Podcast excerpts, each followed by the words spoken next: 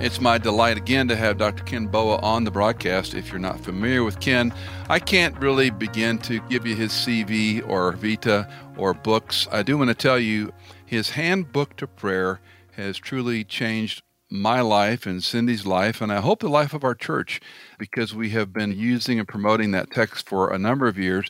His new book that I just got the other day and have yet to tackle is called Conformed to His Image. And we'll have information about Ken's ministry in the show notes as always. But Ken, thanks for coming back on the podcast. So appreciate you. No, I'm glad to be with you. I want you to help us out. We talk about prayer a lot in the body of Christ, and I'm just going to throw a bunch of questions at you sure to free will with me and help people understand. Let me just number one, what is prayer? Yeah, prayer is our response to God's loving initiatives. It's a really it's, it's, a, it's a matter of receptivity, of attention, of deciding who is life about. And so at the end of the day, I tell people that there are three major modalities of our spiritual life and growth. And one is prayer, one is the word, and the third one is suffering. And so when I put the two together, Handbook to Prayer actually was designed to combine two of those together by integrating our thoughts with God's. And so by praying scripture back to God, now you're covering the first two categories because effectively prayer is communion, communication with God. It's just to convey our thoughts with Him. And so one of the components of prayer that I think is often overlooked is that of the ongoing process where there's the whole idea of practicing God's presence, which is another aspect of prayer. I'm very interested in experiments with that, as well as prayer as receptivity to beauty as becoming another category for me. So that as I have become more increasingly aware of the way in which God approaches us through beauty as the connection between mystery and goodness and truth, I discover that it is in beauty that we behold him, and very few people even notice that. Mm. So that's an ongoing process as well. But effectively, it's what I give my attention to and what I long for most. It comes down to these fundamental questions of what prayer is about.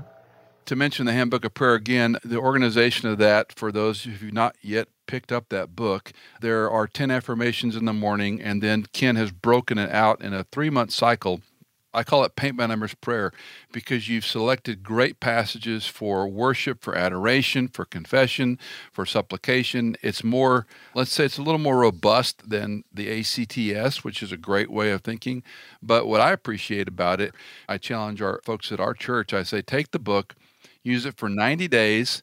Maybe you have five minutes, maybe you have 20 minutes. Just start somewhere. Right. And Ken, to reaffirm all your labors to put that book together. I get pictures of people. Uh, they'll send me on their phone. They're on a trip and they have a picture of their handbook to prayer open.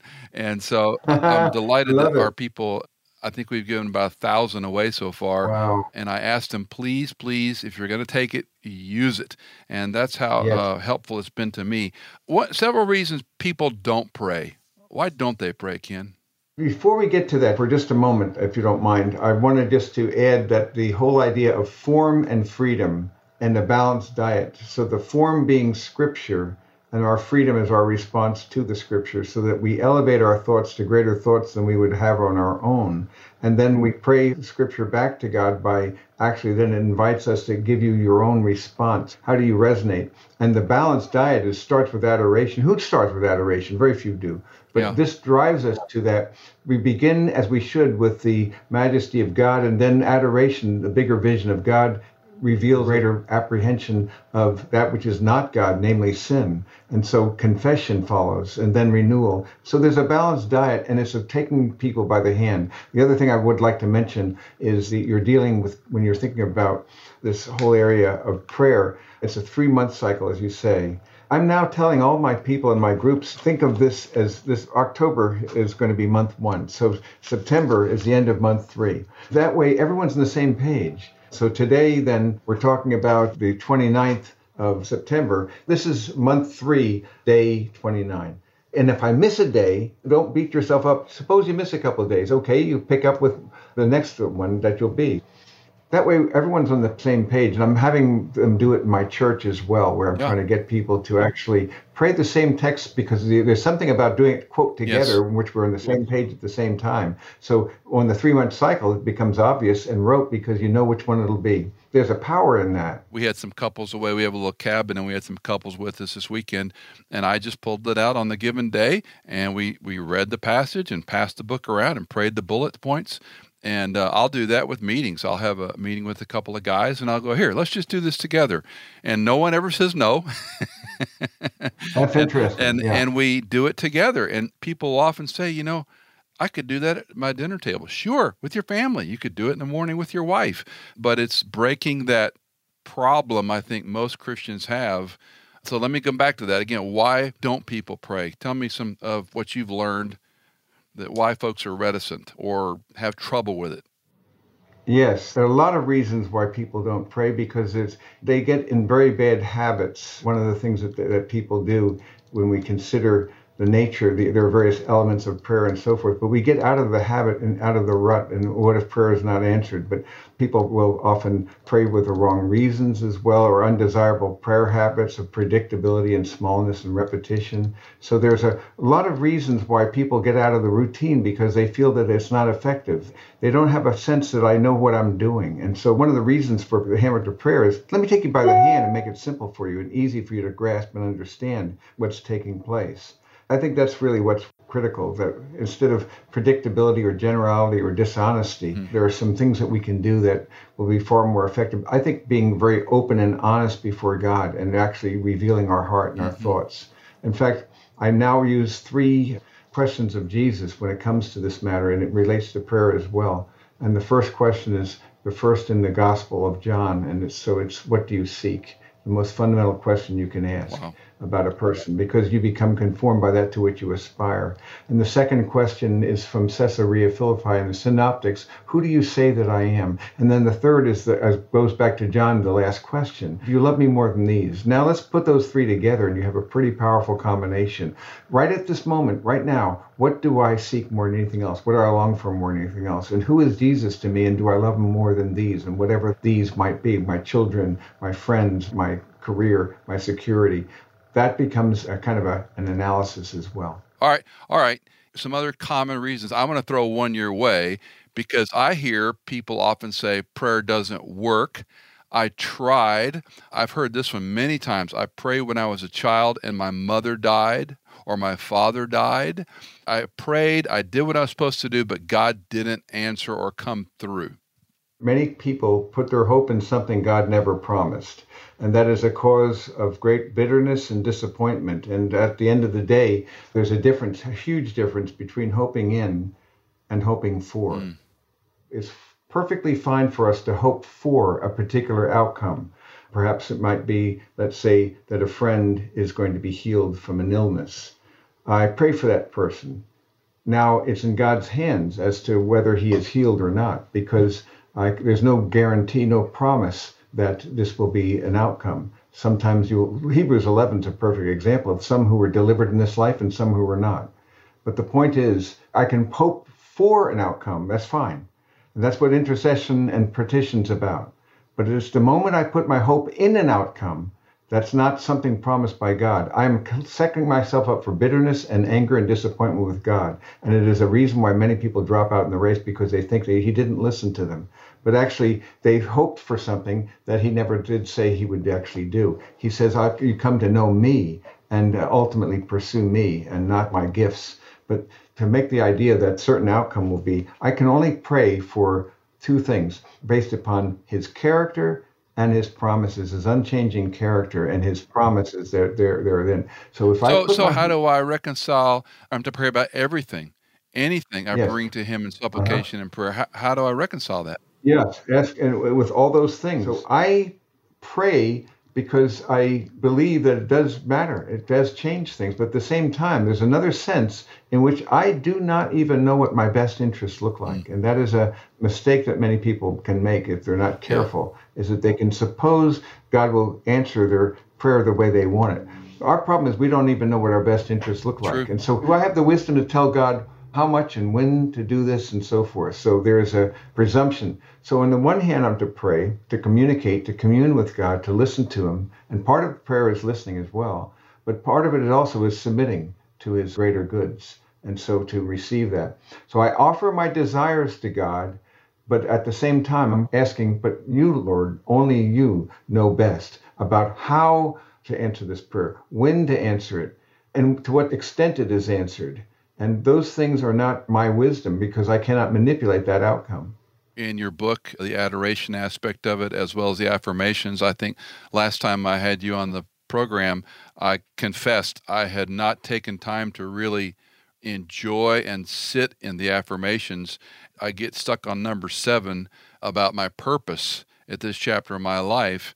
And I'm struck by the ACTS, for example, the adoration. If I have 20 minutes that I've committed to prayer time or whatever, half an hour, if I spend adequate time in adoration, my prayer requests get real small, Ken. That's quite correct. Because the idea is really going to be more and more for prayer for more to know Him rather than to have a particular outcome that I want to be achieved. So at the end of the day, you're looking for the giver, not the gifts. You traveled around the world as I have.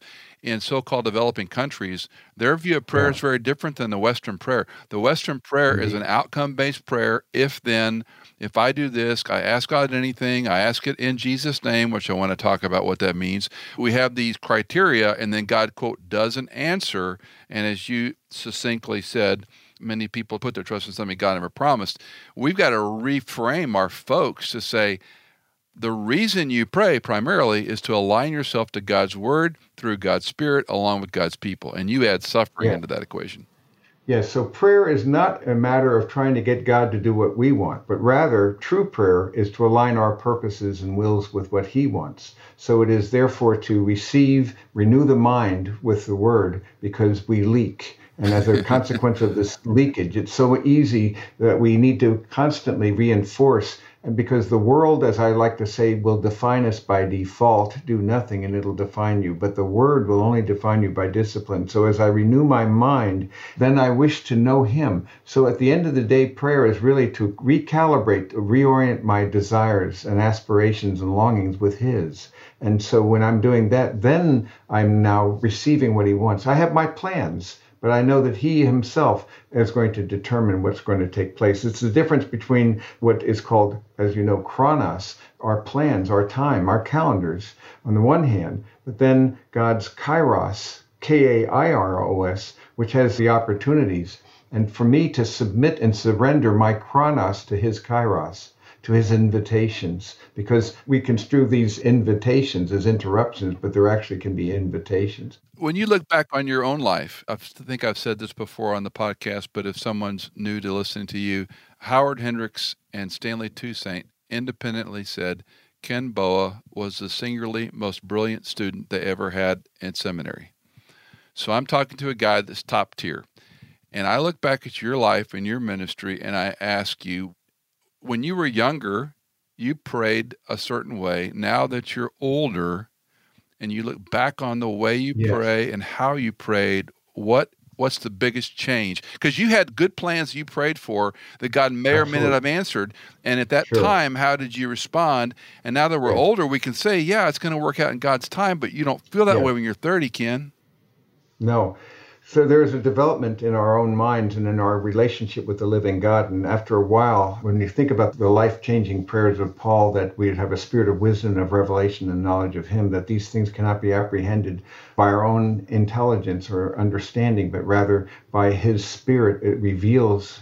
And otherwise, we could not know him. So, the spirit, things that of the spirit are spiritually revealed. Well, in my view, as we go through our journey, we become more and more conformed to God's image. And that's something I'd like us to chat about that book and briefly, if we could, for a moment. But that said, I believe we change. And after a while, we begin to have a greater acuity, capacity, aspiration.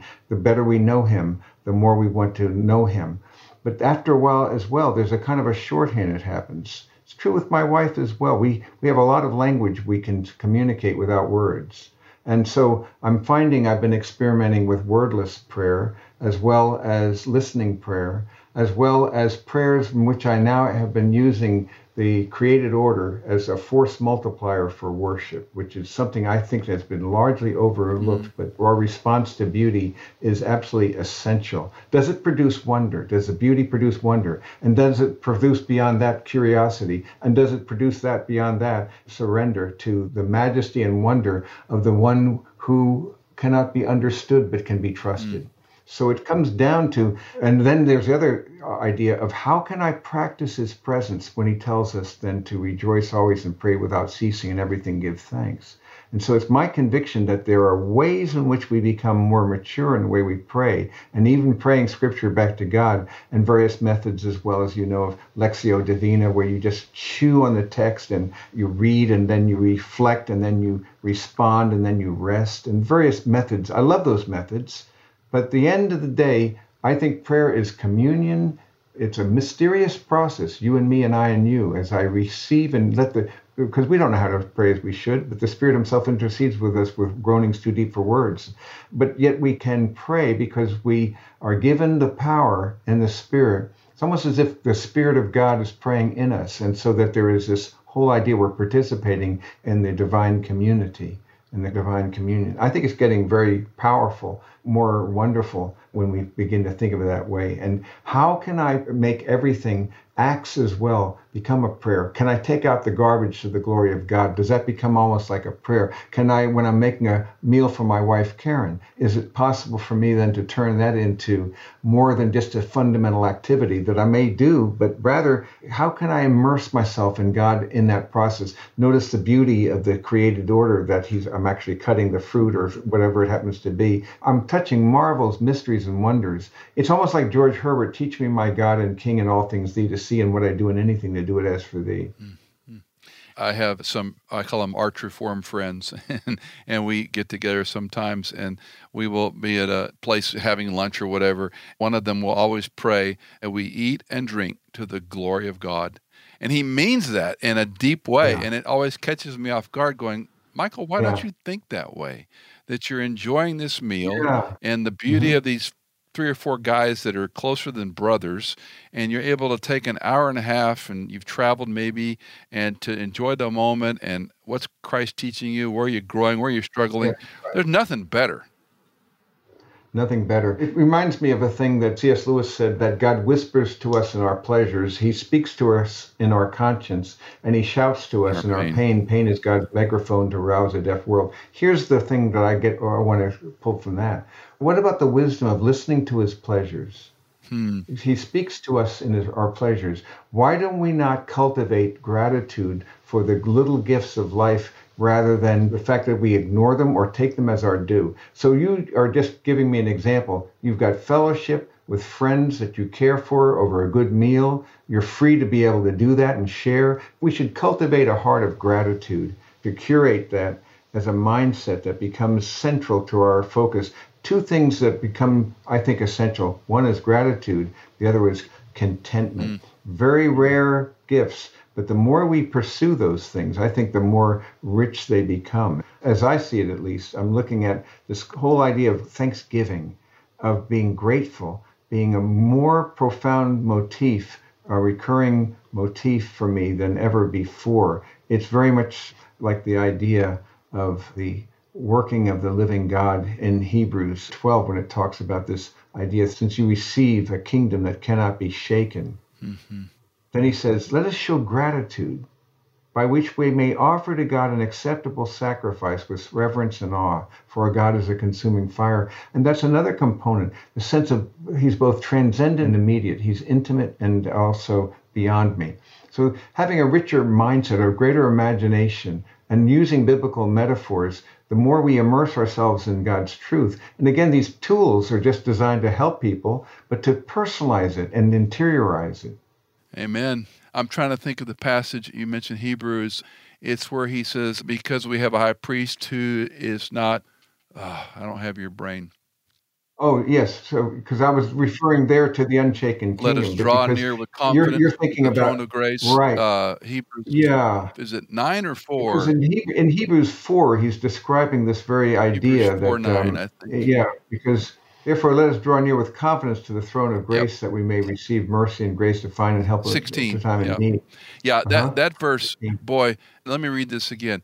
I'm going to start at yeah. 14. Therefore, since yeah. we have a great high priest yeah. who has passed through the heavens, Jesus Christ, the Son of God, let us hold fast our confession. And you can talk about that confession in a moment.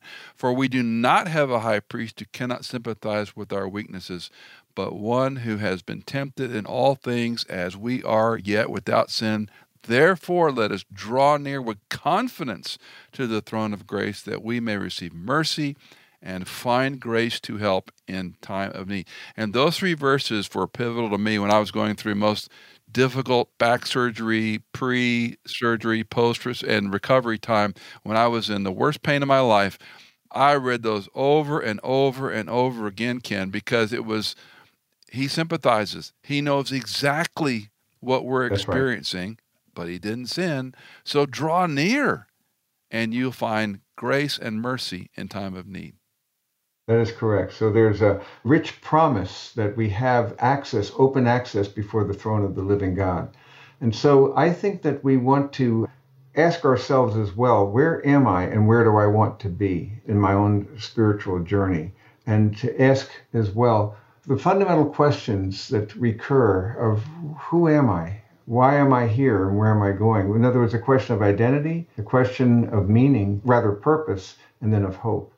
So that when people then put their hope in God Himself and His unchanging character rather than in my plans and submit and gain the wisdom of submitting for myself because I do not know what my best interests look like, nor am I in control then we begin to see that prayer is a communion with a person and where I'm receiving and listening. And so I can begin to do it and begin to make it a part of my process, even when I'm driving, um, when I'm talking with people. I have these two things that I use of late, and I'd like you to try them out yourself. But the one I mentioned already, and I'm putting them on a card again what do you seek? Who do you say I am? Do you love me more than these? And, the, other, and I can do that even when I'm talking with a person or whatever. But another one is this Trust the Father, abide in the Son, and walk by the Spirit. Now, what that does, because God has wired us in such a way that we have a capacity to be on two levels simultaneously. As you know, we are we're basically beings who put one foot in heaven and the other on earth. So we are really uh, hybrids. On a good day. Uh, but the, the, idea, though, is that we are already seated within the heavenly places. We already have all these riches yes. and grace and so forth. But at the same time, we are in a process that we're going through, becoming in our practice who we already are in our position. And so prayer is a matter of then involving Him into the routine. What does it mean to take him with me in the journey and abide in Christ. So to trust the Father right now, and then to abide in the Son is to draw my vitality from him and walk by the Spirit. And then again, I don't know how to pray as I should. God alone knows what's best yes. for me. So I, I, leave it in his hands. I surely will give my desires, but I do not make the outcome dependent upon the achievement of my desires because I don't know what my best interests look like. For me and for those listening, give us the three again, and you just added two. What do you seek? Yes. What do you seek? Who do you say that I am? And do you love me more than these? Let me just speak about that love for just a minute because it relates to prayer as well. The whole idea of what do we love, to which do we aspire? Tell me what a person loves the most, I'll tell you what they yeah. fear the yeah. most. Tell me what they fear the most, I'll tell you what they love the most. And so if I fear an outcome or, or something that's going to happen with my friend or my child or whatever, more than I fear the displeasure of the lover of my soul. You see, do I fear God? And so this is something overlooked as well. That's why these prayers of adoration and Handbook to Prayer are designed to elevate us to a higher thing. He's righteous in all his ways, and you declare the end from the beginning. So we start with him and we have a sense of awe and wonder because that's that's the key to wisdom is having a sense of the fear and reverential awe, but a sense of a majesty of God.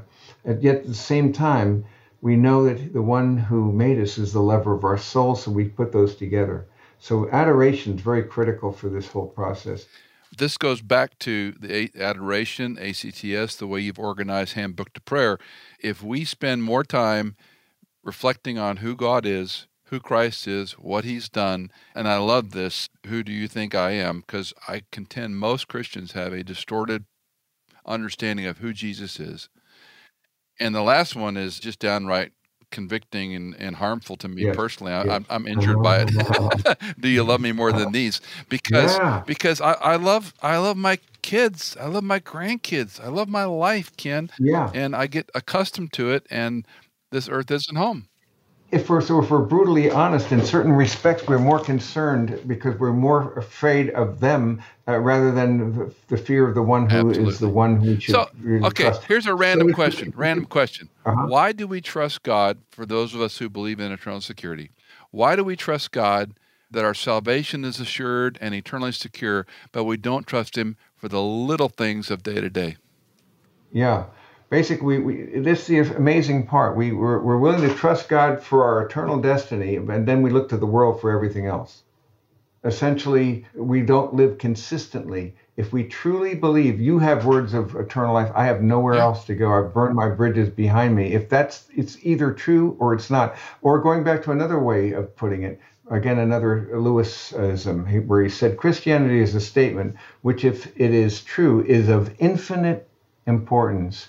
If false, of no importance. The one thing it cannot be is moderately important, yet most people plump for the third as if that was an option. Wow, moderately important. So it, they compartmentalize their Yeah, lives. I do. And in, conform- I'm yeah, guilty. in conformed to his image. Yeah, we all do this. So in conformed to his image, I have a whole section on holistic spirituality. Okay, we're going to come to that. I'm going to give you time. Okay. yeah, All right. but the whole idea of compartmentalizing, don't make him a component. He has to be the hub of the wheel, and then all the spokes radiate from him instead of making him an extra component. People have a way of only turning to him when they're in trouble. You were talking about Lectio Divina, and, and I have great pause with that because I've seen churches use that in a horrible way. I just listened to a series of Bruce Waltke lectures on Proverbs, and he talked about that in a layer I had not heard, where I think he said four times a day, he and his wife stop and they sit down at the table and they have a very precise thing that they're praying through. And it just blew my mind because I, back to your point, is he the center? Now, we're not going to, you know, pray to the east five times a day with meaningless repetition. But the point is, is Christ in your life with him that important that you're willing to say, you know, four times a day, I'm going to stop and spend just a mm-hmm. little time in prayer?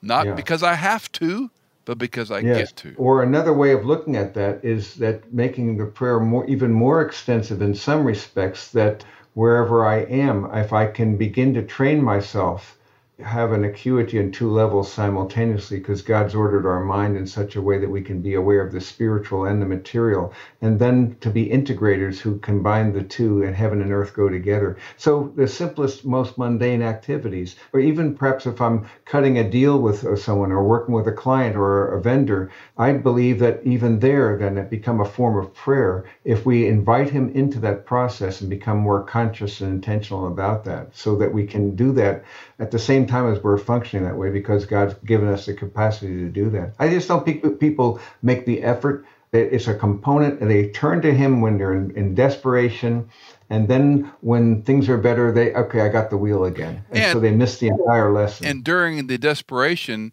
the unintended or unspoken prayer is, Lord, let me learn what I need to learn through this cancer, through this trauma, through this job loss, so that I can get back on with my life. It's not That's what they- it's yeah. not can I learn who you are and what it means to suffer with kindness Yeah. or what it Yeah. means to be content when injustice happens to me.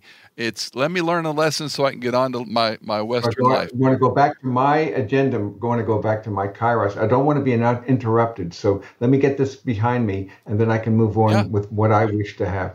To be perfectly frank, then it's a question of knowing Him, loving Him, and do you love me more than these becomes a question. And if I cannot say I truly love you more than these, do you want to love me more than these? Ah, now we can give them. You have to multiply something. You can't multiply nothing. So the, the loaves and the fish, give them. Uh, but I want to want you more than these. And even the prayer to be pleasing to Him is itself pleasing to Him. So He's impossible to impress, but easy to please. Wow.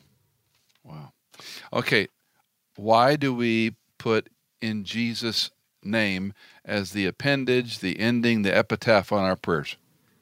Yeah, it's an interesting thing because formerly he said, "You have not asked for anything in my name, but ask and it, and it will be given." So a large, a lot of reasons it becomes a coda, but then it becomes a perfunctory coda if we're not careful. I think what you're doing here in Jesus' name is he's saying that your approach to the Father is always going to be through me. Then your approach to me is going to be through the Spirit. So that when you, again, going back to the Father, the Trinitarian vision, my job with the Father is to trust in Him. With Christ is to abide and draw my life from Him and through Him. And then for the Holy Spirit, then to walk and keep in step in his power.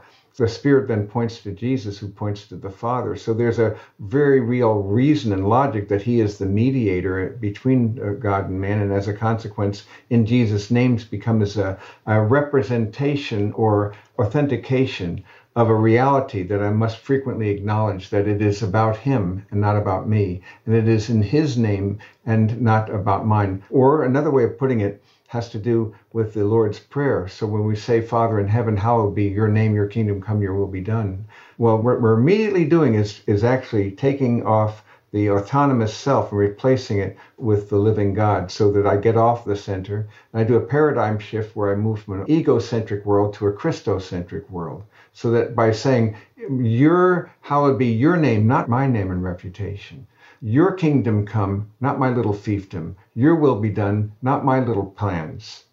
And now what you're doing is you now you're dying to the self. I die daily. I take up my cross daily. And you're surrendering your agenda, putting him in his proper place. Otherwise, we'll ascend that throne again. Our dear, beloved, incredible Prof. Howard Hendricks, who's with the Lord Jesus Christ yeah. now, yeah. often said the only thing the disciples ever asked Jesus to teach them was to pray To pray. Uh, yes. Like John's disciples. And the other amendment to that was, gentlemen, please quit calling it the Lord's Prayer and call it the disciples' prayer because it wasn't the prayer Jesus prayed. It was the prayer he said, okay, this is how you, is how as my disciples, yeah. pray.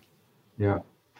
So there's it becomes a model or a paradigm, and that's why they're in fact even conformed. It, it, rather, Handbook to Prayer was largely based upon that that yes. design and that model. What you're doing there, and in Handbook to Renewal, I do something very similar, where I start with God and then look at who I am, and then my relationship with others. Again, as I put it, and conform to His image, loving God completely is the key to loving self correctly, which empowers us to love others compassionately. And that middle one is, and I don't want to be indelicate or unkind, but the Christians that I walk alongside with loving me correctly is so needed because this I mean my theology is in, mm-hmm. in no small part Michael Easley's two cents that defines progressive Christianity because it's about I mean my my vision my passion my dreams what I want who I am my identity no it's about aligning ourselves to the Lord Jesus Christ Yes, apart from him, what do you have that you weren't given? Then why would you boast as if you didn't receive it? The key to humility is to realize you bring nothing, nothing. to the table.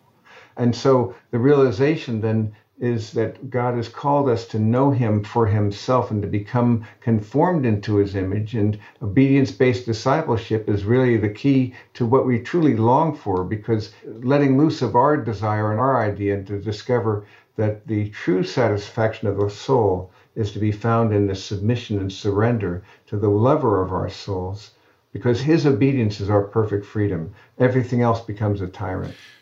I love that. And let me ask clarification for guys like me who are slow. How am I careful that obedience is not a work of the flesh, that I'm not checking a box? Yes. Because mm-hmm. the Catholic in me, the works were a demonstration yeah. of faith and frankly, I think a lot of our Christian friends can, if they look at Ephesians 2:10, it's to prove they're saved or to demonstrate their salvation, as opposed to it's a thank you back to God. I'm glad to run to obedience, but that it's obedience an expression of it. That's exactly right. So going back to that trilogy of loving God completely, if I'm defined by Him, because you've made us for yourself, our Lord, and our hearts are restless, so they find their rest in me. So once you find He's the wellspring of all beauty and all goodness and truth, loving Him completely, which is an interior life from the inside out, with all your heart, your mind, your soul, and your strength is inside out. Well, then to know Him is to know yourself. And, and the more you know yourself and to see yourself as you truly are, so I believe true faith is to choose to believe that God has told you this is true. He has made you a person who has great dignity and great authority in Christ. In other words, it's to appreciate and appropriate what God Himself says mm. uh, we are.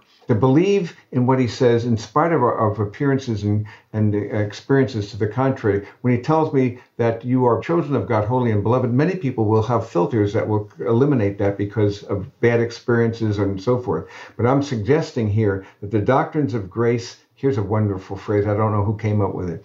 The doctrines of grace humble us without degrading us, and they elevate us without inflating us.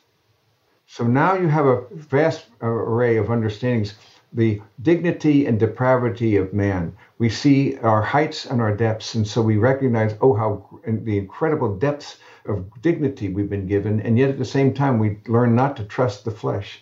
So that at the end, choosing to believe what he says and the more we choose to acknowledge that is so, then the more secure and significant and satisfied we are. So then you're secure enough to serve. So that what starts with the love of God ends with the love of neighbor.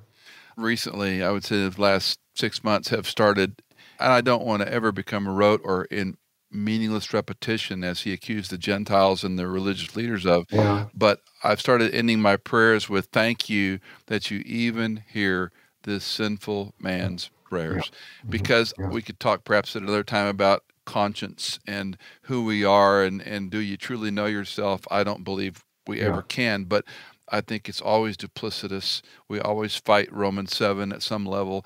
But at the end of the day, there's this tension of, I think I'm praying in accordance with God's will. I often use the question when people ask me about prayer, I say, one way of thinking of it, would the answer to this prayer glorify God?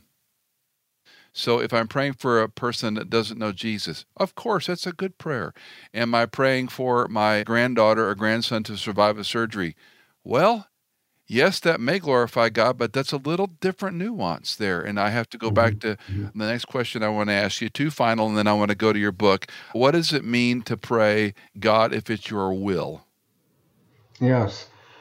Again, how do I know what His will is? There are times I believe that God gives us discernment or a sense of faith where you can name this thing and say that is, and He gives you a thing that is almost self-authenticating. There's a kind of a luminous understanding that this is something you're, that you're called to uh, lay hold of. But in other times, how do I know? As I pray, perhaps for a friend's healing, and there are some instances in which he will yes grant that and other t- instances in which that's not in the right. person's best interest. But i'm a participant in that nevertheless and he knows the heart's desires and i participate that but i leave the outcome in god's hands. I'm called to be faithful to the process and let loose of the outcome. But one of the things when we speak about prayer we notice that we have a tendency to speak only of petitions and, and yes. supplications. That's a mistake. Yep. In my mind the real point of prayer is to know god and so it's to commune, to listen, to respond, to renew. And as we do that, then there's a reciprocity that takes place where spirit calls, this deep calls to deep. And so you begin to, as the better you know him, then the more you uh, listen to his voice and you look for his works in the processes, not only in what's going on in the beauty of the world itself, but also we know it's a fallen world.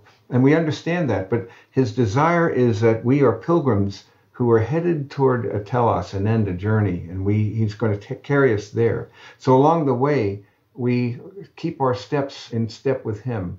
Prayer is recalibration and reintegration and to receive and reflect and respond and to be a grateful person. So when he tells me to pray without ceasing, in everything give thanks, that means that he's inviting me to give him the hard thanksgiving, to thank him for things I do not want, rather and so the hard thanksgiving means because it's part of everything. But whatever you do in word or deed do all in the name of the lord jesus. Well that becomes a prayer. So your actual activity becomes a form of prayer. So i think we've limited ourselves i mm. mind too much to a left-brained understanding of prayer and haven't grasped a more holistic and integrated gestalt of what prayer is really about. It's a richer thing than most people have seen. Last question and then i want you to talk about your book a bit. Does god change his mind based on our prayers? That's a deep mystery. Let's consider this. Even to pray for a person's salvation, in one sense, is to ask God to have done something before the foundation of the right. world. so what you have is a retroactive capacity. In my own view, prayer can be retroactive as well as prospective. And let's consider the not mind of the one for whom a day is as a thousand years and a thousand years is a day, which means you could just as well say a billion years is like a, a, a microsecond, a microsecond. Well, the ultimate is an infinitesimal moment is eternity for him. But at the same quote time, it's not time. Eternity is a moment. He sees it all at once. So in the timeless mind of the living God, he sees our prayers having been already encompassed and incorporated. And I think that there is a participatory dynamic that is transcendent and mysterious we can't fully grasp. But I think our prayers do have the capacity to actually touch on these things and our desires. When I pray for people, will have reached back and reached forward as well. It's a deep mystery that I'm participating in. But I'm given the agent, the dignity of agent causality. But at the same time, it's not a question of it's one all or nothing, uh, but it's rather it's not just one extreme. It's all divine sovereignty, and the other extreme of all humans. It's a synergistic mesh in which God is sovereign over all things, and yet He gives us the dignity of agent causality. Otherwise, we're just uh, robots and illusions. Yeah. That's always the risk of love, but ultimately, He incorporates even those prayers in His timeless plan. Wow. That's a radical claim. Yeah, I have a friend who's buried two wives. His first wife was a wonderfully and remarkable Christian lady. She, quote, saw Jesus, close quote, as she was degrading in her cancer. And one could say that's neuro, you know, synaptic weirdness or whatever. He postulated with me, he goes, Michael, if God is beyond space and time, Yes. And we are now not yet, and we are in the presence of Christ as the moment we trust him. Are we not now already in heaven, but still, to your point, one foot on earth? And I thought, wow, this is a, a big sidebar, but yes, there's a sense in which, right? Yes. It, time is complete, but yet we're still, this world is not our home, and we're chained until such time he calls us. That's how I see this. So that there's a, a remarkable meshing that takes place if we begin to realize this day, this thought, this event will last forever. And so we have the capacity to have an understanding and a knowledge on two levels in a simultaneous way. It's very mysterious. So if I can then take every act or every deed and begin to train myself to practice His presence, and actually then the, your life becomes a prayer and it becomes a response to His grace and a receptivity to it, and then following his lead. So that's why walking by the Spirit and not walking in the flesh. So we, he, he well knows our frame, but he's also given us the power to be overcomers. But it's, it's the awful capacity, the power of will. I claim that most people have anemic desires. They have floppy thought lives and they have flabby wills. What I mean by the anemic desires, they don't long for enough. They desire too little, not enough. And so you need to have such a desire so that so much that only the transfinite and the transtemporal can possibly mm. sustain that. You're looking for God. They don't long for enough, and so they have really sloppy thought lives. And as a result of that, their wills become weak as well. They don't have a desire. Would you stop talking about me? This is really oh. uncomfortable. Oh. uh, Ken's newest book, Conform to His Image, subtitled Biblical Practical Approaches to Spiritual Formation. It's a Zondervan academic text. I purchased this text, and I, I'm going to caution you and encourage you. This is not a typical Ken Boa little book that is phrases that you'll turn over and over and go, How did he say so much in such a little space? He's saying a lot in a lot of space.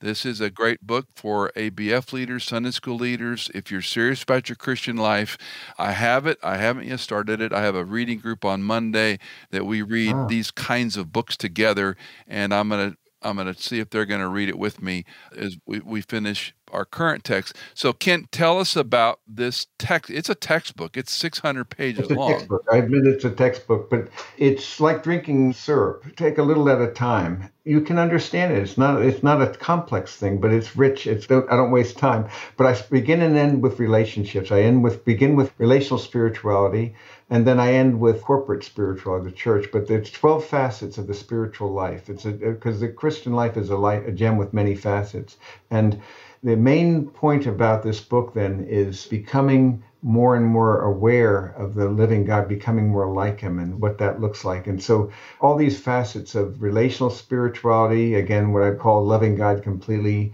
ourselves correctly and others compassionately. Paradigm spirituality, cultivating an eternal versus a temporal perspective. By the way, I have turned this, I did 40 videos for Zondervan. I went to Zondervan in, in, in, Michigan and I did 40 videos, one for every one of the chapters, about 15 minutes on average. And then we turned that into a study guide as well. I actually have discipleship groups that are going through this chapter, a chapter a month as well. So really a wider range of things from disciplines to exchange life to motivated spirit, devotional, holistic, process, spirit filled, warfare spiritually nurturing. It's pretty comprehensive.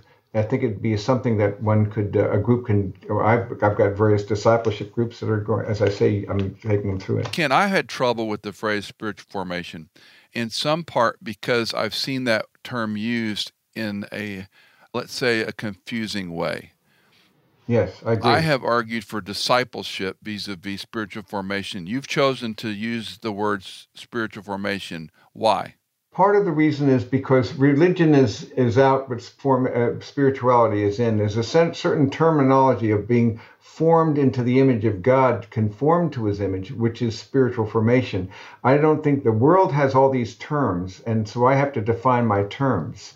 And as long as I do that, then I'm, I'm perfectly fine, like holistic or those kinds of terms as well. What do I mean by that? I think the idea of being formed and conformed into his image is a rich aspect of what discipleship is about because discipleship has many facets. Sure. You see, it's a gem with multiple facets. And so, just like following him and walking with him, so I think about the idea of spiritual formation as being formed and conformed into God's image, and that's why that title is used.